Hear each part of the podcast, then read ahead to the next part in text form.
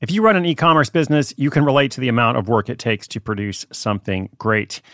And of course, you want to optimize your workflow and reduce costs. That's why I want to say a big thank you to our partner, ShipStation, and perhaps introduce you to them as well. If you are not familiar with ShipStation, they've been supporting Side Hustle School for years.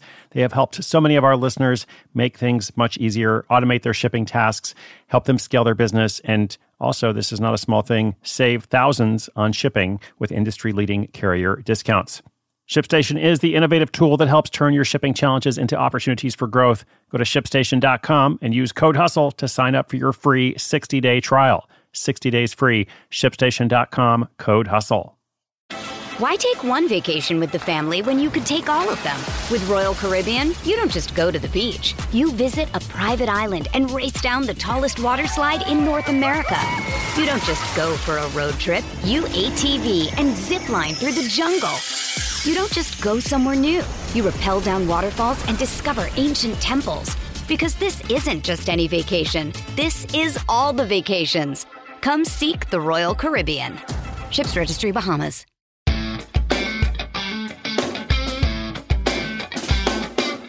Is there such a thing as a bad idea? Well, there absolutely is. Course, there are bad ideas, and it's not always your fault when you have a bad idea because the way you find good ideas, the way you discover them, invent them, uncover them under a rock, is by having a lot of ideas. Okay, so I'm a big fan of just putting a lot of stuff out there and, or at least in brainstorming mode, writing down a bunch of ideas, considering different possibilities and such. But at a certain point, you want to really ask yourself, is this the right idea to move forward with?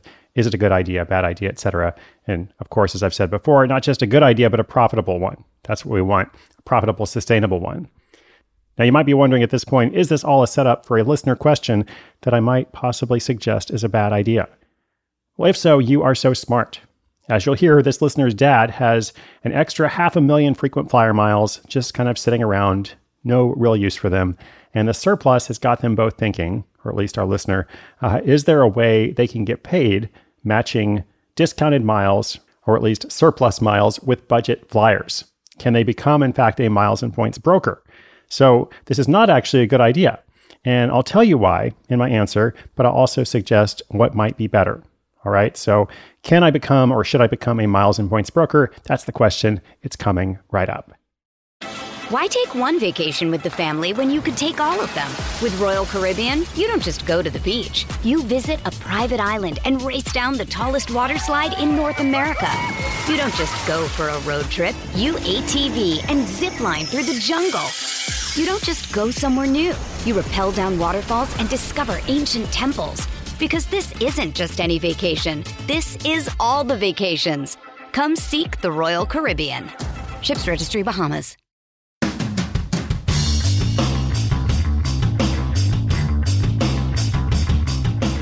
Hi, Chris. This is Curtis, and I've been following your work for a while. My dad has more than half a million frequent flyer miles that are just sitting in his account. In the past, he's used miles to book trips for family, but he still has plenty. I noticed that there are brokers that will buy his miles and then use them to book trips for strangers. How does this marketplace work? Can anyone sell their miles or points to a broker and make a profit? And how does someone learn to become one of those brokers? I looked through the show archives but couldn't find an example of a story like this. Thanks, and looking forward to hearing from you. Curtis, okay, man. So, um, know, as mentioned in the introduction, uh, I don't think this is a great idea, um, but it's not your fault. It's the fault of the airlines. They just kind of make it not a great idea. Uh, and it's because you can make money selling off those miles, but there's a great risk to doing so. Uh, you run the risk of your account being closed. And they do actually audit these accounts. They do actually close those accounts. You know, it's within their terms and conditions, so they are able to get away with it. Um, and then, of course, if you're uh, working as a broker booking trips for somebody else, then that person's trip could get canceled. So lots of risk all around. Uh, when it comes to the business idea of becoming one of these brokers, I think it's not so great um, unless you can think of some way to do it differently. Maybe there's some loophole, but I know this world pretty well. So I don't think there's a loophole in that regard. Uh, what is possible is forming an awards booking service. So this is one of those similar but different things. Uh, I first wrote about a good friend of mine, Gary Leff, more than a decade ago he's got a couple different businesses, but one of them is called bookyouraward.com. Uh, this was one of the very first award booking services. Uh, there are now many of them, and presumably room for others out there. So, the way an awards booking service works is by fielding requests from people who want to travel, usually on these big worldwide trips, often in premium cabins, um, and they have a lot of miles. They're people like Curtis's dad, but they lack the time or the skills to search for the best rewards. So these award booking services, they basically you know do that for you. And um, there's a lot of finesse to the process. So typically, the service charges a fee somewhere in the range of $100 to $250 a person to do this research and often actually book the awards. It can really be a good business. Um, so there probably is room for other people just because so many people are in this situation of Curtis's dad of having lots of miles and not time to use them or not time to do the research or trying to do some research and then getting stuck somewhere. So overall, I think that's a much better idea than being an actual mileage broker which can get you and the people whose mileage accounts are being debited, uh, can get all of you in a lot of trouble. So be careful about that. Uh, but let me know how it goes. And listeners, if you've got an idea, if you're wondering about something or you're exploring something, would love to hear from you. SideHustleSchool.com slash questions.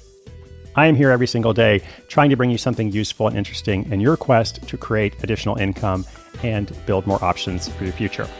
All right, that's it for now. My name's Chris Guillebeau. This is Side Hustle School.